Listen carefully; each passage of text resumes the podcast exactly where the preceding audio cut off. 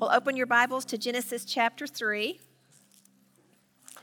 a story we seem to be fairly familiar with because everything from here explains why we are the way we are, explains what's going on in the world. It all boils down to Genesis chapter 3.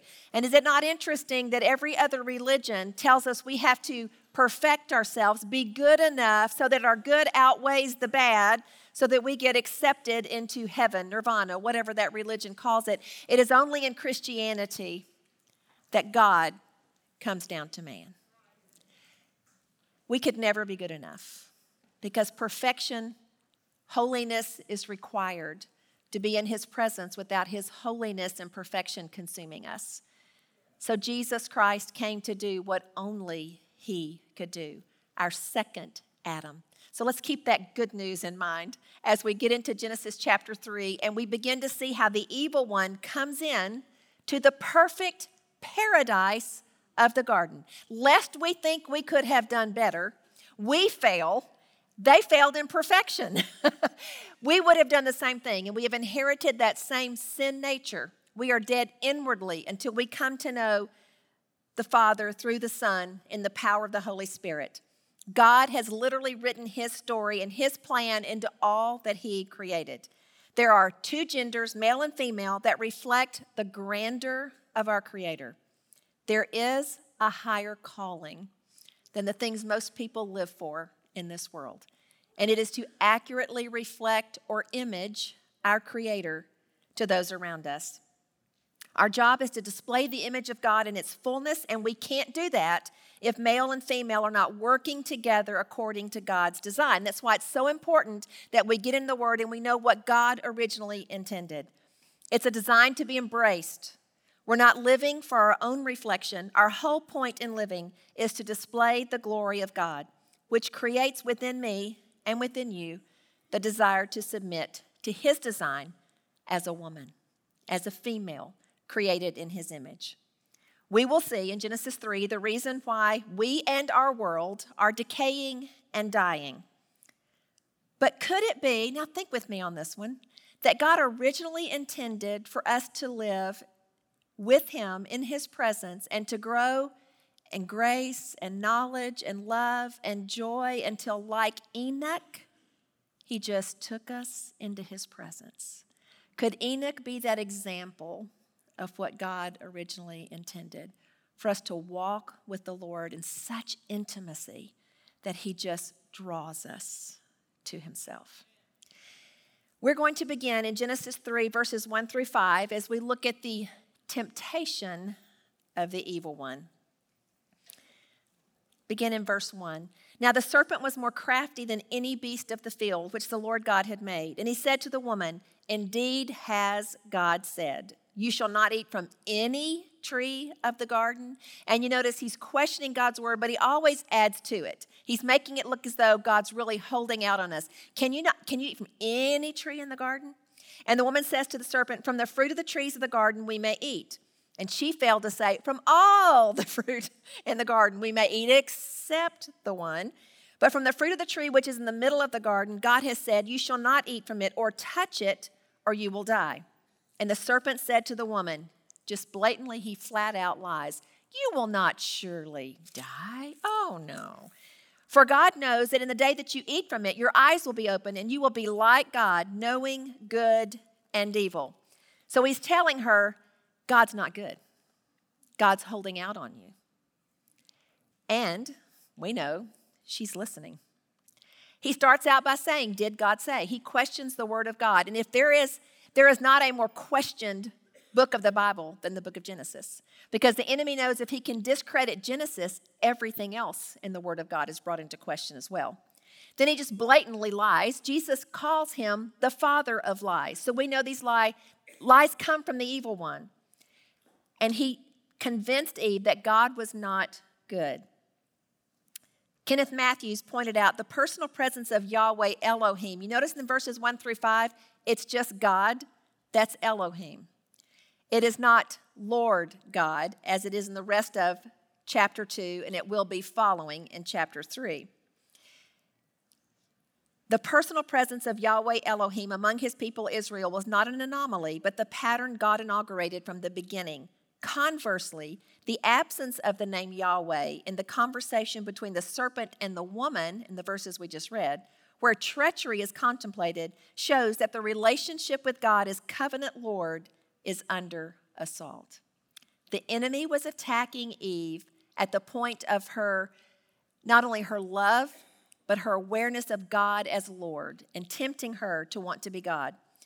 Christian psychologist Larry Crabb said, When Dyer's desires become final goals, we chase after them with a fanatic zeal that not only blurs moral boundaries, but also drains us of energy for pursuing anything else. We forget our higher calling. Now, Larry Crabb wrote the book Finding God after the death of his brother in 1991 in a commercial plane crash in Colorado Springs. He and his wife Rachel were actually in church that morning, and he got a phone call. They called the church, his dad did, and an usher came in to let him know he had a phone call. And his father said, There's been an accident. Bill's been an accident at the airport. Would you go? Would you and Rachel? So went in, got his wife. They left. They got to the airport and found out that the plane had crashed just beyond uh, the airport, just before it got to the airport, and everyone on board had died. And of course, that realization, that shock, hit him so hard. And he shares in the book it would be a couple of weeks later that he would get up in the middle of the night, unable to sleep. And it just hit him the great loss they had experienced and losing his older brother Bill, what that did to their family dynamic. And he wept before the Lord. And as he wept, the Lord brought to his mind Hebrews 11, verse 6, that says, Without faith, it's impossible to please God. For those who come to him must believe that he's good and that he's a rewarder of those who seek him. The enemy hits us in just the same way he hit Eve to make us believe that God is not good. And in his book, Larry Crabb kind of peels back the layers and he says, when you get to the inside of all of us, there's a clenched fist that says, I can't really trust you. I have to take care of myself. And that clenched fist is not just for God, it's also for those around us, those that we love, those that we depend on. That's what leads to trying to control and make things work the way we think they're supposed to work out instead of how are we to live with the Lord like this, right? I think at the core of our being, we sometimes hear the voice of the enemy whispering to us that God's not good, that he can't be trusted, when in reality, he is the only good that there is. And he has prepared for us a restoration and a redemption of everything we have lost through sin in this life and everything we've been separated from through death. Bill's waiting on Larry in heaven because God is good. Because God is good, we have hope. do I believe He's good? Because if I do believe He's good, Satan's tactics aren't going to work on me. But if at the interior of my being, my fist is still clenched and I'm not sure, I will fall to the tactics of the evil one. I will listen to his voice and I will believe his lies because I'm not believing and trusting God. I'm either going to trust the Lord or I'm going to go it on my own, like Cain. I'm going to try to make life work apart from the Lord, which never works. never works. It will be to my own pain and ultimate destruction if I try to go my own way. So let's look at Eve's reasoning in verse 6 It says, When the woman saw that the tree was good for food, and that it was a delight to the eyes, and that the tree was desirable to make one wise, she took from its fruit and ate, and she gave also to her husband with her, and he ate. Now, we talked about last week that Adam was created first, and we know that's significant because everything God does is significant. And so Adam is responsible. He's the federal head of the human race. Eve was taken out of Adam's side. We said because he's the first Adam, Sin was going to come through him, and so Eve had to be taken out of his side. She sinned as well, but she's taken from him, so she goes back to the first Adam as well. So sin comes through the first Adam, and it comes to everyone, to all of humanity. But she looks at it and she's reasoning from the outside in instead of from the inside out. Because if she had been reasoning from the inside out, from her spirit man, she would have said, God said. And God is good. Look what all He's done for us. Instead, she was reasoning from the outside in, which is what we do even after we're saved, because that's our natural. Because before we're saved, we're dead spiritually. We can't reason or trust God from the inside out because we're not alive spiritually. And 1 Corinthians 2 says that the natural man, the lost person, cannot understand the things of the Spirit because they're spiritually appraised or understood. So it's not until we're saved that we come to life internally, spiritually, and we connect spirit to spirit with God, and His Spirit comes to live within us and seal us, just like we talked, like we sang about. He seals us until eternity.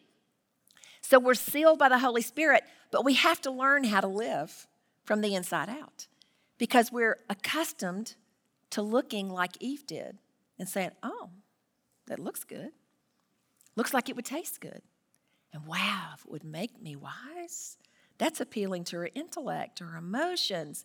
And so she takes, she eats, and she hands it to Adam, who's just standing there. It says he's with her, and he says nothing, he does nothing. And he eats, and the moment they do, their eyes are opened. Look at verse 7. Then the eyes of both of them were opened, and they knew that they were naked, and they sewed fig leaves together and made themselves loin coverings. Now, what do we see happen here? The moment they disobeyed, their eyes were opened to evil, and suddenly shame hits. What does shame cause us to do? Cover ourselves. So, what do they do immediately? They cover themselves from each other and then we're going to see when God comes into the garden and they hear him walking in the garden among them as he did, they hide from God as well. Sin separates. Sin separates us from others, and sin separates us from God. The Bible tells us in 1 Timothy 2:14 that Eve was deceived and Adam was not. So Adam was not deceived. He was the one who got the word, don't eat from the tree of the knowledge of good and evil, directly from God, had more than likely been the one who gave that information to Eve, and he's standing there knowing he shouldn't do it, and yet he willfully chose to disobey as well. Eve would be the one who said, Let my will be done. And it would not be until Mary, the one who would be the, the seed of woman through whom the promised one of verse 15 would come, she would be the first one to say, Be it done to me according to your word. Will we be followers of Eve or followers of Mary. May we be those women who say, Lord, be it done to me according to your word. Today's reading, and my utmost for his highest, added this this morning. He said, The nature of sin is not immorality and wrongdoing, but the nature of self realization, which leads us to say, I am my own God. This nature may exhibit itself in proper morality or in improper immorality, but it always has a common basis my claim to my right to myself. So let's look at God's mercy. Let's pick back up in 8, read 8 through 15. They heard the sound of the Lord God walking in the garden in the cool of the day, and the man and his wife hid themselves from the presence of the Lord God among the trees of the garden. Then the Lord God called to the man and said to him, Where are you?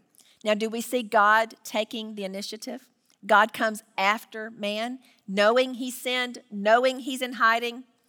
and he says to him, Where are you? He said, I heard the sound of you in the garden, and I was afraid because I was naked. So I hid myself. And he said, Who told you that you were naked? Have you eaten from the tree of which I commanded you not to eat? The man said, The woman you gave to be with me, she gave me from the tree, and I ate. Then the Lord God said to the woman, What is this you have done?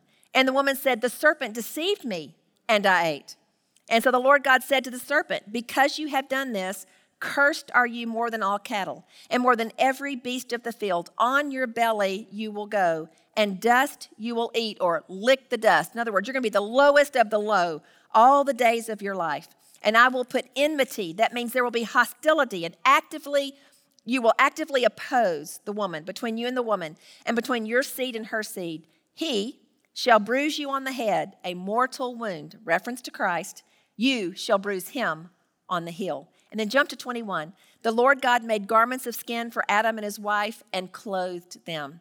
So we see the tender mercy of God who came after them. He clothed them. And then we're going to see he's going to remove them from the garden that he might redeem them.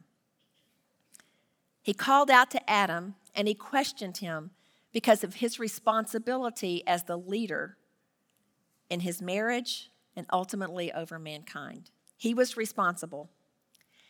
In the book Worthy by Elyse Fitzpatrick and Eric Schumacher, they make this observation.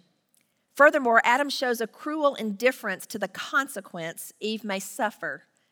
He is willing to let her experience shame, blame, and punishment if it means he can escape it. This, the second recorded speech by the first man, is entirely different from his first recorded speech. In Genesis 2:23, he erupted in joyful song over the excellent gift of the woman. Now he uses crafty words to throw her under the bus. And we're going to see men do that throughout scripture and we still see it happening today. He is quite the opposite of Jesus, who stands between his bride and the wrath of God on the cross, bearing her sin, her shame, and her punishment. It's exactly what we looked at last week when we read this passage from Ephesians chapter 5 that commands the husbands to love their wives like Christ loved the church and gave himself for it. So, Adam, immediately we see how sin has distorted and perverted their relationship. Instead of extolling her virtues, protecting her, being the leader, what does he do? He throws her under the bus. He thinks, well, it's her fault. She gave it to me. And you know what? Ultimately, it's yours because you gave her to me. Right? Okay, God revealed from the beginning when He takes the animals' skins and creates clothes for them that it would take the shedding of the blood of the innocent on behalf of the guilty to cover sin. And I've just given you some examples in the Old Testament as we move forward because we don't have clear teaching that God explained this to them, but obviously they understood that because that's the beginning of the sacrificial system. We see it with Abel's offering. He brings a blood offering. How would he have known to do that if God had not revealed that to them? Cain brings from the produce of the ground, so we know that it wasn't a blood offering, but it wasn't also the best. It just says he brought an offering. He obviously didn't bring the, the best, which Abel we know did. Noah, after the flood, he immediately builds an altar and he sacrifices from the clean animals to the Lord. So already they understood clean and unclean, even before Moses gave them the law. Abraham, the other patriarchs built altars and offered sacrifices. After God called Abraham and brought him to the land of Canaan, the very first thing he did was to build an altar and make a sacrifice to the Lord. God gave Moses the instructions for the tabernacle and the entire sacrificial system. So we see that God established this to cover their sins and that the high priest would go into the tabernacle or the temple one day a year on the Day of Atonement and sprinkle blood on the mercy seat over the Ark of the Covenant and their sins would be covered for another year. But it was foreshadowing the ultimate sacrifice of Christ, who doesn't just cover our sins, but removes our sins. Now, let's take a look at life under the, under the curse. We've already seen what God said to the serpent. Let's pick back up in verse 16. To the woman, he said, I will greatly multiply your pain in childbirth. In pain, you will bring forth children. Yet your desire will be for your husband, and he will rule over you. Then to Adam he said, Because you have listened to the voice of your wife. That just. Because you have listened to the voice of your wife. May we only speak those things that edify and are true to the word of God, so that when they listen to our voice, it will be a good thing, not judgment. Because you've listened to the voice of your wife and have eaten from the tree about which I commanded you, saying, You shall not eat from it, cursed is the ground because of you. In toil you will eat of it all the days of your life. Both thorns and thistles it shall grow for you, and you will eat the plants of the field. By the sweat of your face you will eat bread, till you return to the ground, because from it you were taken. For you are dust, and to dust you shall return. Now the man called his wife's name Eve because she was the mother of all the living. Now they knew they would ultimately die. They knew they would be expelled from God's presence, they would be separated. And yet, because of verse 15, Adam names his wife Eve because she will be the mother of the living. They knew God had made a promise that through the seed of woman, would it be through Eve or would it be through another woman? But God had made a promise that he was going to redeem them. So the Lord God made garments of skin for Adam and his wife and clothed them. Then the Lord God said, Behold, the man has become like one of us. Here we see the Trinity again, knowing good and evil. And now he might stretch out his hand and take also from the tree of life and eat and live forever. Therefore, and are you noticing we're seeing Lord God, Lord God in all of these scriptures past the temptation? Um, Therefore, the Lord God sent him out from the Garden of Eden to cultivate the ground from which he was taken. So he drove the man out, and at the east of the Garden of Eden, he stationed the cherubim and the flaming sword, which turned every direction to guard the way to the tree of life. So they are separated now from the paradise, the perfect place God had prepared for them, separated from God's presence and outside the garden. Wow. The word for desire it says, You will desire your husband, but he will rule over you. Part of Eve's, the curse that we live under as women. That word desire is used in two other places in the Old Testament. One is in Genesis 4 7, when God confronts Cain and basically asks him, You know, why is your countenance down fallen? Why are you so down? If you do well, will not go well with you? And he's warning him, Behold, sin is crouching at the door. Its desire is for you, but you must master it. Cain does not listen to the warning of the Lord and chooses instead to act on his fleshly impulse through jealousy and anger, and he kills his brother Abel. So we see that sin's desire here, it's a negative desire. But it can also be like Song of Solomon 7:10. I am my beloved's and his desire is for me. It can be love, it can be romantic desire. So I believe as women we have both. Our desire is for our husbands romantically and out of love, but if he doesn't do what we want him to do, we will control, right? Like sin, crouching at the door. Our desire can be for him to make things work according to our plan, to the way we want things to happen. And you know, as women outside of the garden, after the fall, we typically find our identity. We mentioned this briefly last week in our roles. Our identity is not in our roles, our identity is in who we are in Christ and who we are as image bearers of the Father.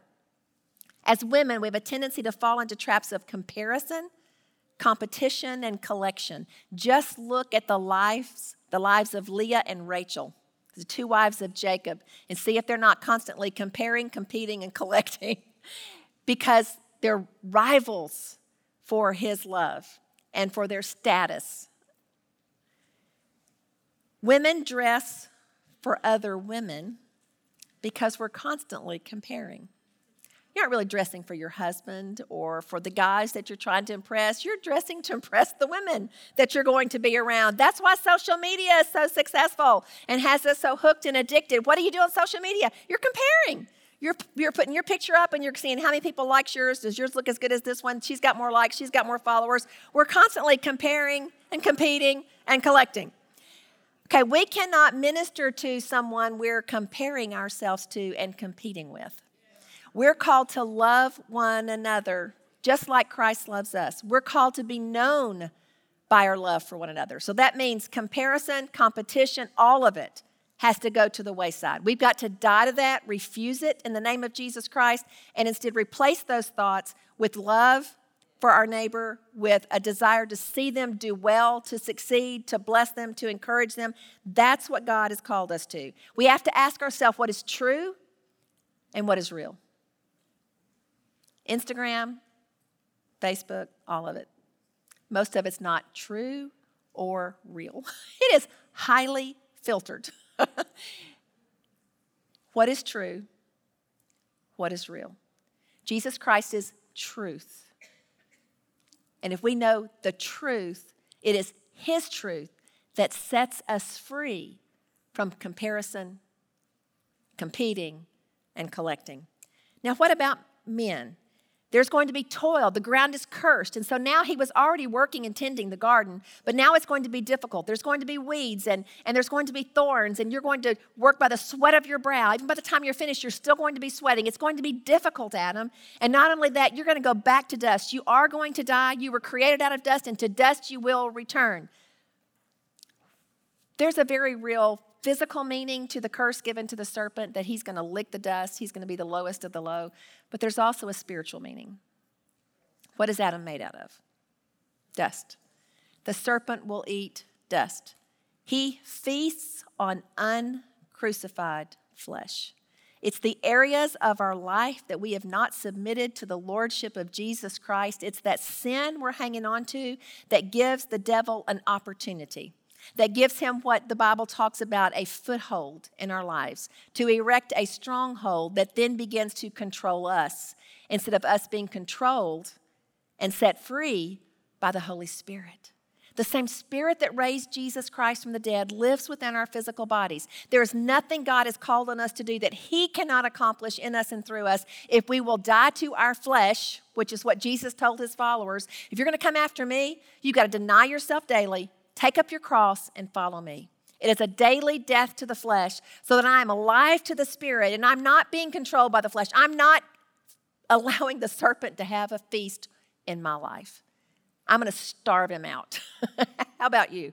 I want to confess any sin the Lord reveals so that he does not have a foothold in my life. Men typically derive their identity from their job, from how well they do, how successful they are, and they're comparing and competing with one another just as we do. And I think our workaholic culture has stolen relational and recreational time from men and women because all of us have fallen prey to that. Man typically will respond to relational dysfunction by either becoming passive, withdrawing and shutting down, or becoming aggressive and raging. We see that typically as sin pattern in men, whereas with women, because we have more words, we have a tendency to annihilate with our tongues. So we have to die to our flesh that we might accurately reflect the goodness of our Creator. We're to be reflecting Him in our marriages, in our families, in the workplace, with our friends, with our neighbors, constantly asking, Lord, am I accurately reflecting you? Do people see Christ in me in such a way that they want the fruit of the Spirit that's evident in my life? And when I pray over my house, many times I ask the Lord to loose the fruit of His Spirit in the very atmosphere of our home so that when people come in, they experience His love, joy, peace, patience, kindness, goodness, faithfulness, gentleness, and self control. We can't manufacture the fruit of the Spirit. We come to the end of our love joy, peace, and following. but you will not come to the end of His. But the only way we can depend upon His and have His flowing through us is if we die to ourselves. So that His Spirit takes over and it's His fruit that's flowing in our lives. You can't manufacture it, you can't create it. It is Him. So it takes our surrender, our absolute abandon to God to his goodness, to his word, so that his spirit takes over and he flows through us. In fact, I love that the tree of life, you know, they're separated from the tree of life, they're put outside the garden. But the tree of life is in the New Jerusalem. And I know we looked at this passage previously, but we just can't pass it up today. It's just too good. 1 through 4 in Revelation 22. Then he showed me a river of the water of life, clear as crystal, coming from the throne of God and of the Lamb. In the middle of its street, on either side of the river, was the tree of life, bearing 12 kinds of fruit, yielding its fruit every month. And the leaves of the tree were for the healing of the nations. There will no longer be any curse, and the throne of God and of the Lamb will be in it, and his bondservants will see, serve him, and they will see his face. We will see him, and we will partake of the tree of life. God, in his mercy, was removing them from the garden because what did he say? Lest they reach out and take from the tree of life and eat and be forever separated from God in their sinful condition.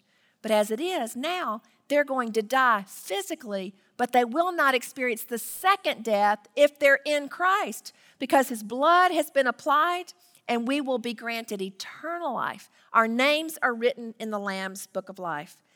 So, what is life like now? 2021, after the fall.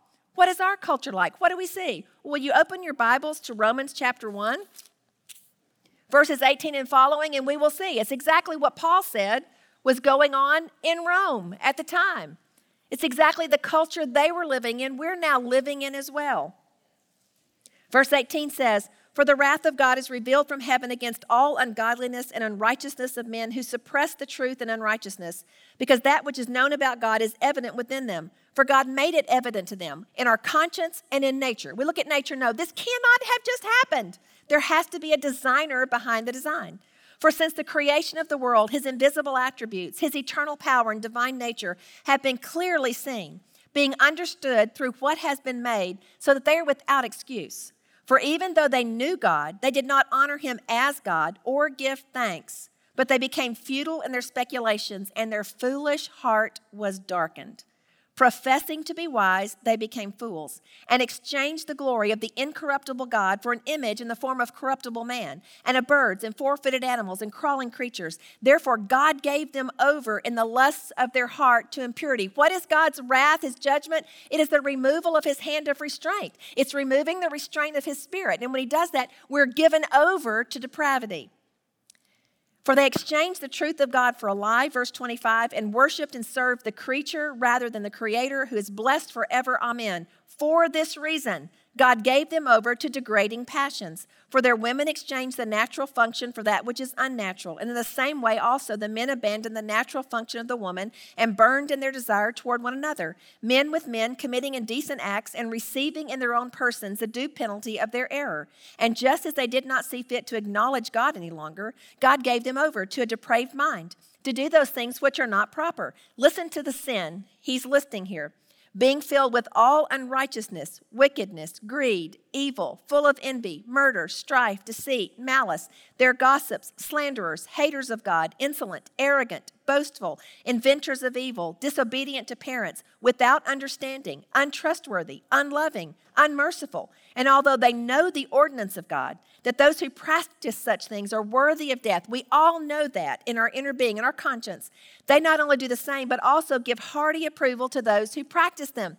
Why is sin celebrated in our culture? Because those who are living in sin don't want to feel convicted. They know that they know they're living in sin. They know that they're not right. They know there is a God and that there are moral absolutes. There is a right, there is a wrong, but they don't want to live under those moral absolutes. So instead, they celebrate their sin and encourage everybody else to join them. Because sin enjoys company because we want to feel better about ourselves. So if everybody else is living the same way and thinking the same way, then I'm not going to feel guilty or experience shame because of my sin. And yet, we still do. Because we were created in the image of God, and God has set eternity in our hearts, Ecclesiastes tells us, and we will experience shame and guilt because of our sin, regardless of whether we call it sin or not. Look at the United States. Marriage is under assault and has been under assault for the last 50 years. Divorce rates have skyrocketed. The number of unwed mothers has skyrocketed. Fatherlessness has skyrocketed. There's an excellent resource, fatherhood.org, that you can get a lot of statistics on. But if that's one of the reasons we as the church need to come alongside single moms and we need to come alongside children who don't have a father in the home. And men need to step in and help be that father figure because we are the family of God. We are not to live isolated um, self focused lives like the rest of the world. We're to live for Christ and for each other. We're to lay down our life for each other. We're to come around each other and bring each other in close. As supported by data on fatherhood.org, children from fatherless homes are more likely to be poor, become involved in drug and alcohol abuse, drop out of school, and suffer from health and emotional problems. Boys are more likely to become involved in crime, and girls are more likely to become pregnant as teens. Go to one of the most impoverished areas of our city and look for fathers. And you'll know why there's gang activity and drugs and violence and murder. It's the lack of the fathers in the home. It's because the enemy knows children need a father and a mother, and he also knows that that's the most stable structure for children to be raised in and for society as a whole. Sin breeds poverty. Sin breeds corruption, violence, abortion, murder, drug addiction, alcoholism, all those things. And part of the reason it does is because we're trying to numb our pain as we run from God. But it doesn't work. It doesn't work. Pew Research Center says that the share of US adults who are married right now is at kind of is at an all-time low, 53%. But listen to this stat. 78% of those 18 to 29 say it's acceptable for an unmarried couple to live together. 78%. There's confusion over what it means to be male and female. We read in Romans 1 that that's part of being given over. There's depravity and unnatural desires that become commonplace. It is not our job, if you happen to be heterosexual, to condemn somebody who has same sex attraction because that happens to be the area of their sin. Your sin may be pride, it may be something else. We all have sin, we're all separated from God. There's not a sin that's worse than another sin, it's just all sin. It all separates us, it all ends up leading to destruction. But if we're not those lovingly building bridges and sharing the gospel, how will they ever hear? If we cut off every person that has a perceived sin problem, how will they ever hear the good news of the gospel? Jesus did not do that. Dana shared this morning about what he did with the woman caught in adultery. He was the one who stepped in for her. He didn't condone her sin. We don't condone the sin. You still speak the truth, but you speak the truth in love, and you love the person while you love them to Jesus. That's what's supposed to set us apart. But instead, I'm afraid the church is getting caught up in the cancel culture all around us. And the cancel culture can be on the very liberal left who will cancel you if you're a conservative because you don't believe the way they do. And they're supposed to be tolerant. But they're not. Because now, if we don't line up exactly the way they say we're supposed to line up, we get canceled. And I, we can't speak on a college campus, or we can't do this, or we can't do that because we don't line up. In fact, it's traumatizing for them to hear you speak something that doesn't line up with their way of thinking because they can't handle it. That's crazy. We have lost all sense of common sense. We've lost our minds. But that's what happens when we're given over to a depraved mind. We don't think logically. It's not it's no longer common sense. There's political unrest and polarization. What happened to working across the aisle? What happened to trying to come to a solution? But instead, we just attack people. No longer issues, people. And it's coming into the church as well. Focus on issues. Don't ever attack a person. Focus on the issues. There's racial division. There's skyrocketing anxiety, depression, and suicide. Gen Z, those born after 1997, have the highest rate of anxiety, depression, and suicide of any previous generation. And many are linking it directly to social media, internet access, pornography, and all the things that suck people in and create addictions online. Steve and I spoke recently to Dr. Danny Akin. In fact, I was actually picking his brain about Genesis chapter 3. and the curse. And Steve said, I know who Danny Akin will know. And he was so gracious to talk to me about it. But one of the things he said, he said, Donna, we're seeing it here at the seminary. He said, one of the questions they ask all prospective students is, Do you feel like you have issues with sexual addiction or pornography? He said, For the men, 80% of them do. For the women, 60% of them do. He said, There was a time when it was negligible in women. He said, well, You can relate it to a lot of things. We have a sexually crazed culture, but the phone in your hand gives access to pornography 24 7. And these young people are getting sucked into that. These are believers, these are people going to seminary, training for the ministry that say this. He also says, Many of the students will say, Personally, I believe in heterosexual marriage, but who am I to tell others who they can love? Where is the voice of the God-fearers who will stand up and say, I love you, but thus says the Lord?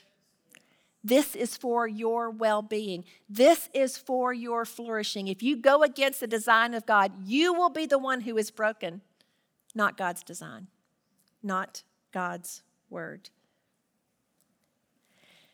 I wanted to close with the paragraph from Larry Crabb's book.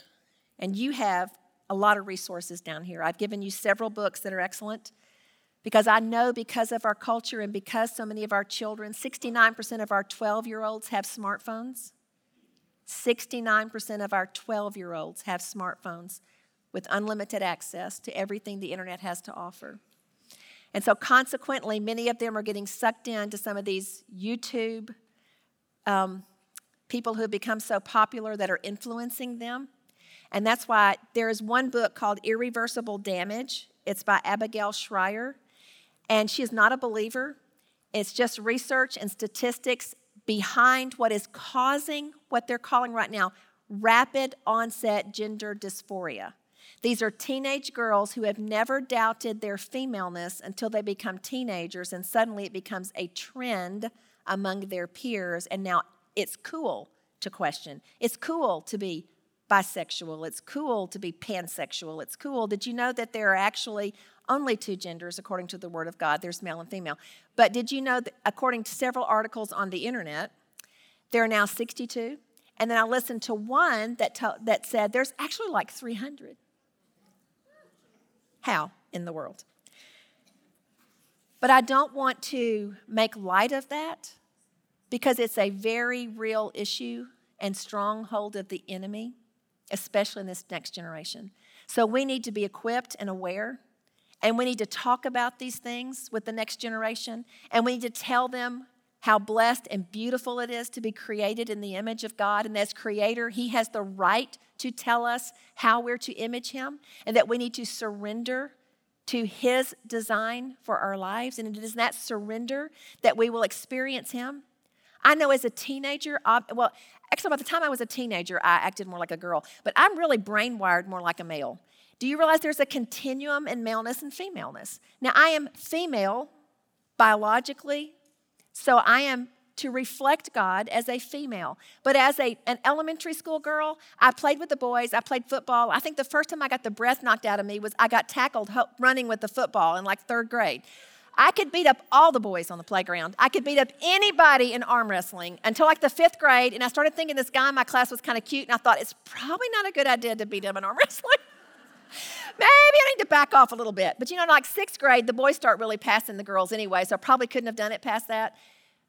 But what I'm saying is, by the way I lived and acted, I mean, in my neighborhood, I climbed trees, I ran, I played sports with the boys. I didn't, you know, I would play Barbie some, but I wasn't, I was a tomboy. Somebody could have observed me and said, You're probably a boy trapped in a girl's body. That is what's happening today in our kindergartens. Kindergartens. Kindergartens. So don't do the ostrich technique. We can't do that anymore, where you stick your head in the sand and pretend like it's not happening and maybe it will just pass over. No, we're too far gone for that. We have to know what's going on. We have to equip ourselves in the Word of God and we have to be willing to reach out into a culture that's hurting. Remember, anxiety, depression, suicide, skyrocketing. They're broken, they're hurting, they know it, but they don't know the answer is Jesus. And we have the answer. We have the good news of the gospel.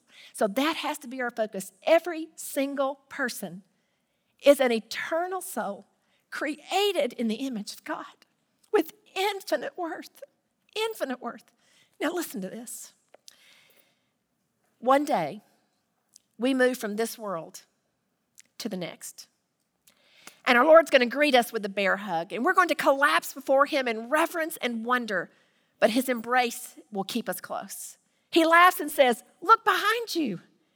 And there's our brother who died years ago, happier than we've ever seen him, and our parents, and our miscarried baby, and Dr. Luke, and Elijah, and Enoch. Now we're laughing We can't stop. And the sweetest voice in all creation says, Welcome. You're finally home. We're headed home. We're passing through.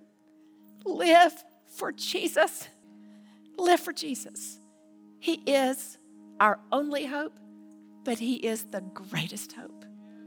May we worship Him because He is faithful.